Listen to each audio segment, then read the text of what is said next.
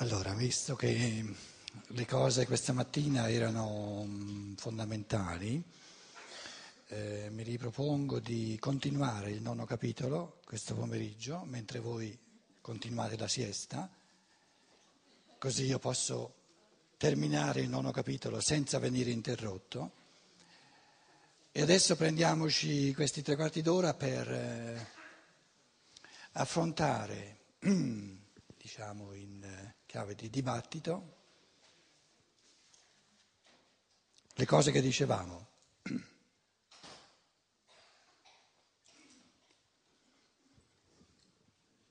Mm, visto che la, la struttura del cervello è triplice, si possono distinguere tre zone ben distinte che eh, MacLean eh, ha chiamato eh, luogo dei processi vitali il rettiliano, il limbico che connette e l'aspetto corticale, possiamo pensare che quell'eterico su cui l'anima legge in, le immagini. Invece, invece, di dire l'eterico, di il vitale. Il, vita, il, vitale. Che capiamo tutti. Che quel vitale è triplice o, o che quantomeno i contenuti di quel vitale derivano da una triplicità di esperienze che l'essere umano ha fatto.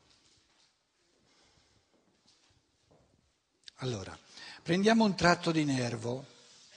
Tu dici c'è lo stato corticale, quindi la corteccia è più morta rispetto a quello che c'è sotto. Non il nervo, l'intero cervello. Sì, ma lo prendo un pezzettino.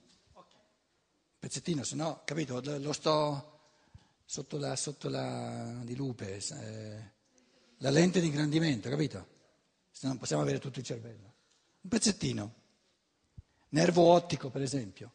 Un pezzettino di nervo ottico. C'è la corteccia, poi tu hai parlato di tessuti con, di connessione, quindi fa da tramite, e poi il terzo, come l'hai chiamato? McLean, come lo chiama? Cervello rettiliano. Rettiliano nel senso che ha a che fare con tutto quello che è attinente alle necessità vitali. E quindi il vitale. Quindi, dove, dove, sorge il, il cortice, l'elemento di corteccia è massimamente morto, è ovvio. Quindi qui è morto. Qui, te, qui, c'è il secondo che connette, quindi di transizione, no? una specie di lemniscata, e qui il vitale.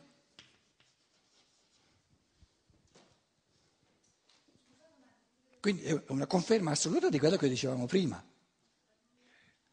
Io quello che voglio chiedere è se nel vitale che sovrasta, eh, nel vitale che sovrasta l'aspetto fisico del cervello, scusatemi, nel vitale che sovrasta, che è sopra, e poi c'è l'anima che legge il vitale, no?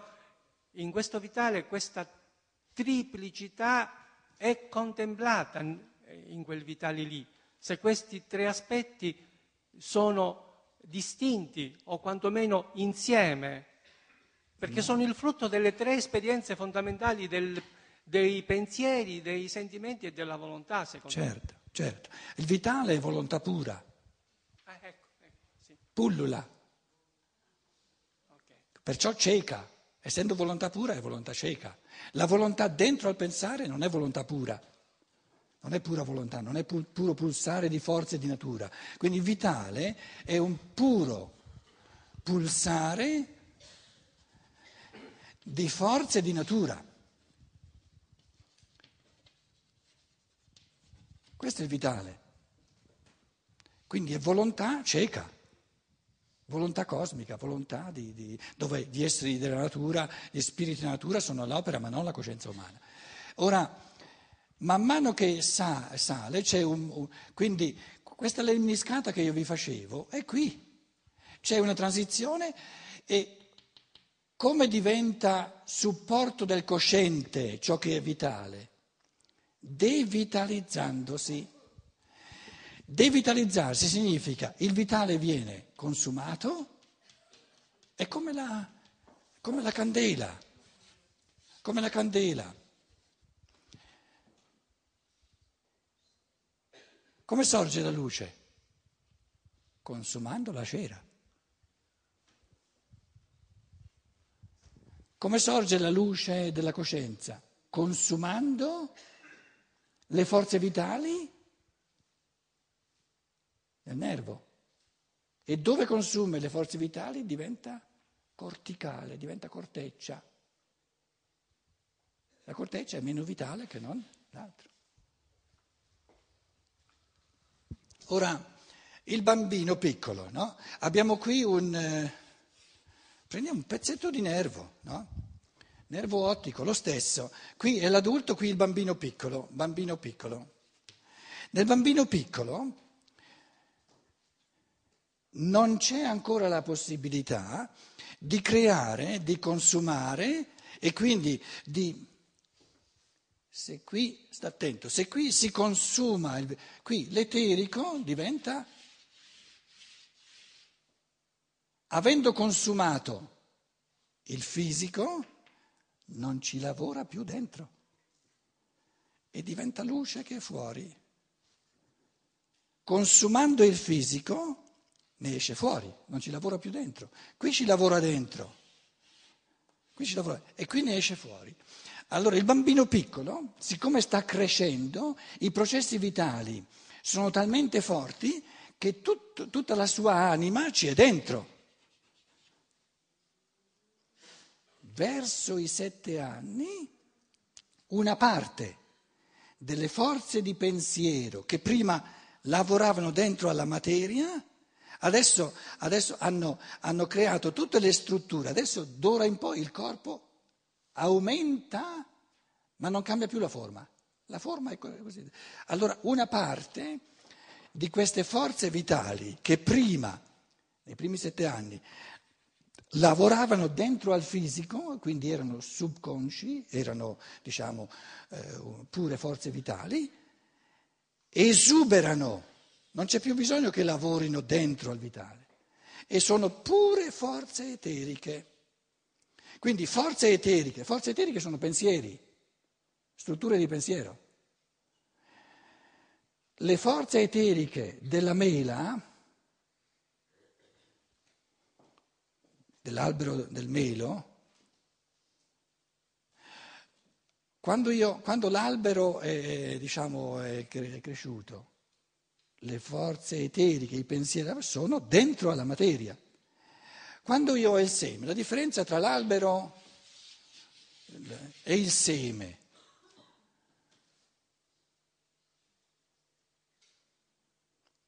I pensieri formanti qui sono dentro e qui sono fuori. Se io vedessi l'eterico, lo vedrei attorno al seme. Perché queste forze ci devono essere, sennò come salta fuori dal seme l'albero? E qui operano dentro all'albero fo- questi pensieri che fanno sì che questa materia si strutturi come melo e non come pero, eccetera, eccetera.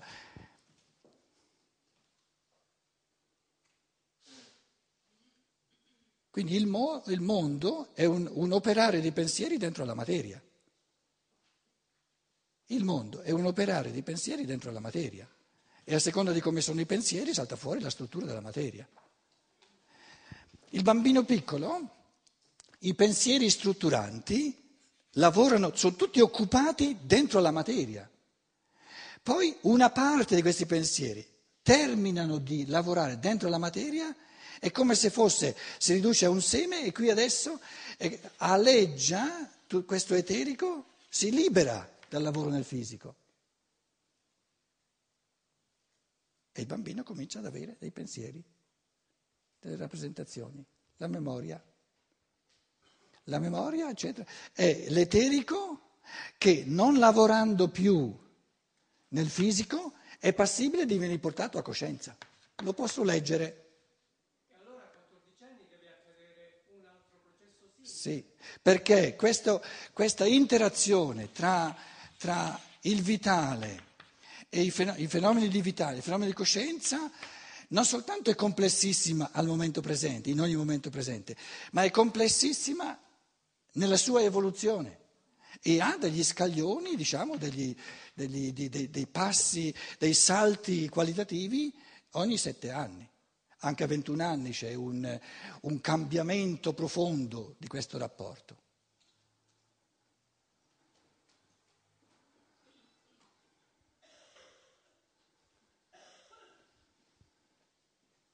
Possiamo intendere con la parola mente rispetto, cosa possiamo intendere con la parola mente rispetto a tutto questo processo che stamattina e adesso abbiamo in qualche modo sintetizzato? Mente è la coscienza.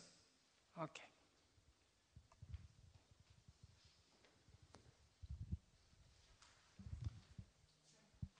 Eh, io O l'astrale è lo stesso. Io non avevo chiaro una cosa. Qui Steiner dice l'organizzazione umana eh, nel momento de- non agisce infatti per nulla sull'essenza del pensare, ma si ritrae, anzi quando interviene l'attività del pensare. Eh, quindi il pensare, al pensare spetta un doppio compito, innanzitutto No, respinge no, no, un momento, tu adesso fai come se noi avessimo... eh, cioè no, dici dov'è, se no, eh, tu leggi e sfarfugli, scusa. è, è alla seconda eh, facciata del nono capitolo. Eh, l'abbiamo letto ieri sera, no? Sì, dove però? L'abbiamo letto ieri sera. Sì, eh, cioè eh, si dice che l'organizzazione umana si ritrae e compito del pensare è quello di... eh, Rintuzzarla. ecco, esatto, che, cosa- che- che collegamento ha con quello che stai dicendo? Allora, torniamo a questo stralcio di nervo, due, due millimetri. Possono essere due millimetri quello che io ho fatto qui sulla lavagna, no? Non importa. Il concetto è che è il pensare che cortifica il vitale, che uccide il vitale, così come è la luce che consuma la cera.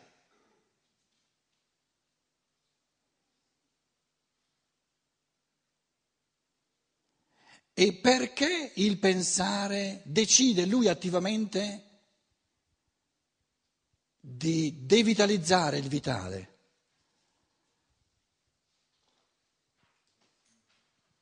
Per portarsi a coscienza, per diventare cosciente di sé.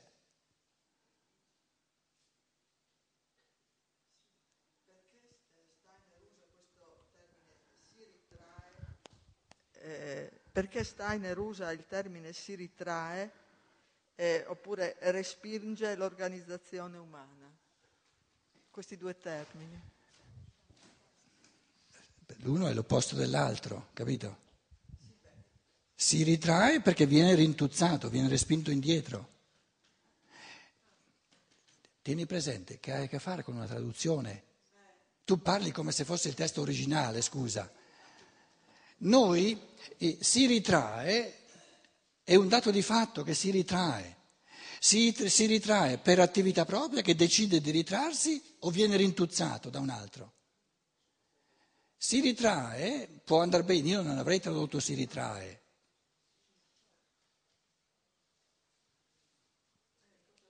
Cede il posto, ma neanche cede il posto. Recede. In questo rece- recedere non è detto che è lui l'attore del recedere, semplicemente il fatto che recede. Si ritrae è una traduzione che inganna un pochino perché se uno si ritrae è lui a decidere di ritrarsi e poi dice l'opposto quando dice viene rintuzzato, capito? Sì, ma se uno l'ha capito, il pensare uccide forze vitali, le consuma, se no non può pensare.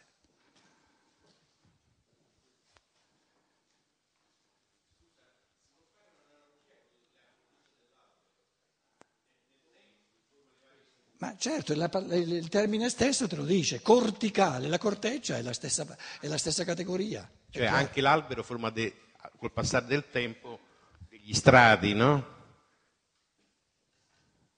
O no? Sembra quasi un'analogia. No, la corteccia è meno viva che non, che non Eh. dentro. La corteccia, il massimo del vitale è al centro, non alla periferia. Tanto è vero che se, se tu hai un albero di fusto, gli togli via tutta la corteccia, non, non- non- cambia quasi nulla. No, la corteccia.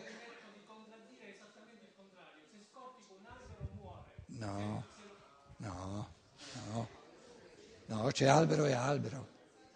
Ma la corteccia è morta, scusa, mica puoi dire che, che è massimamente vitale. La linfa, il fenomeno di linfa vitale non è massimo nella corteccia, è massimo al centro.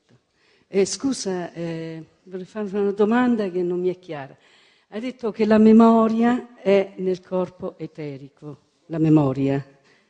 Quando si perde la memoria, cosa succede al corpo eterico? Che l'anima non è più capace di leggere.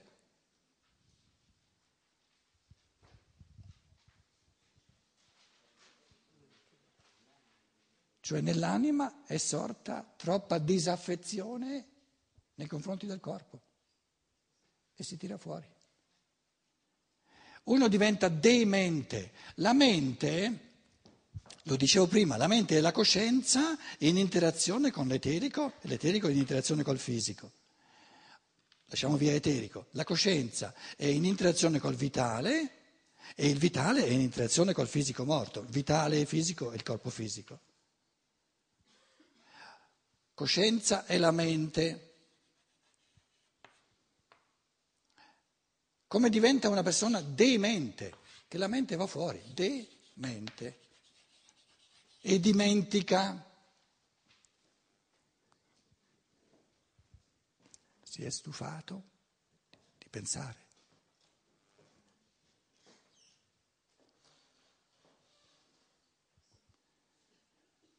O diciamo, si potrebbe dire l'opposto, si è stufato di vivere da cosciente perché non ha mai pensato attivamente.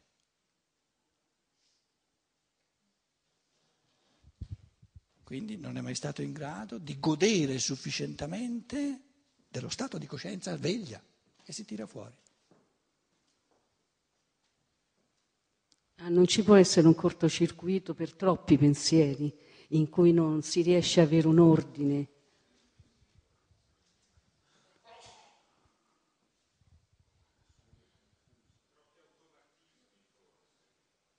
Com'è?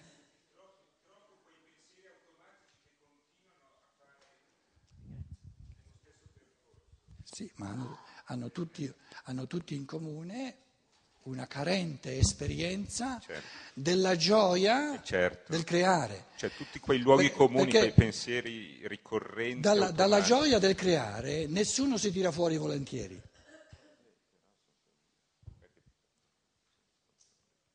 Quindi uno che si tira fuori dai fenomeni di coscienza deve essere una persona che ha, ha fatto troppo poco l'esperienza della gioia del creare.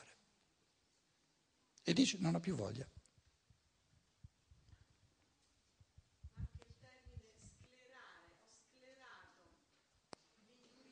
delle- mi pare che c'è questo termine, no? Sclerare. Certo, sclerosi- sclerato. E quindi eh, ho indurito una parte di me perché i miei pensieri, probabilmente non avevo pensieri o, o avevo dei pensieri materialisti. Cioè, non so adesso se questo è...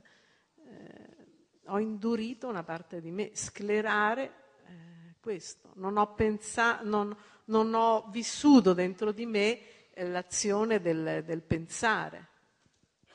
Quindi la sclerosi, la sclerosi che è un fenomeno concomitante al diventare sempre più anziani, no?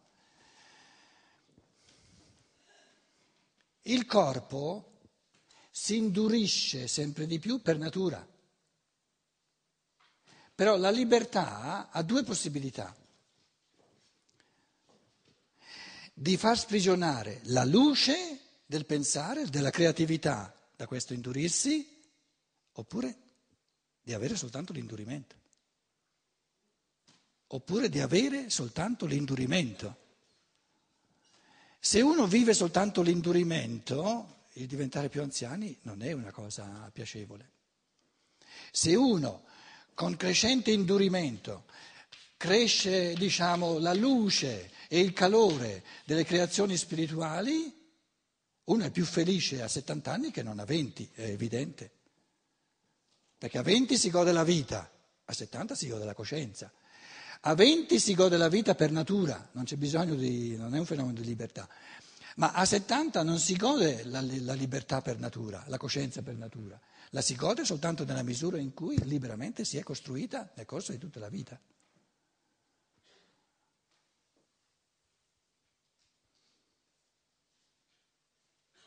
L'altro pensiero è che il godimento del vitale,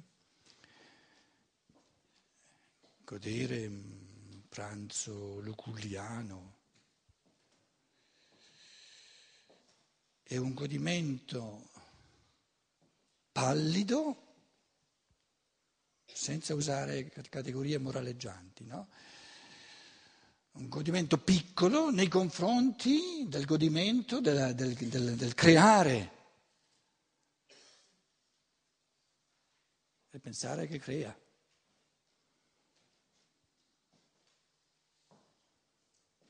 E che l'uomo è strutturato così che nella misura in cui fa l'esperienza del godimento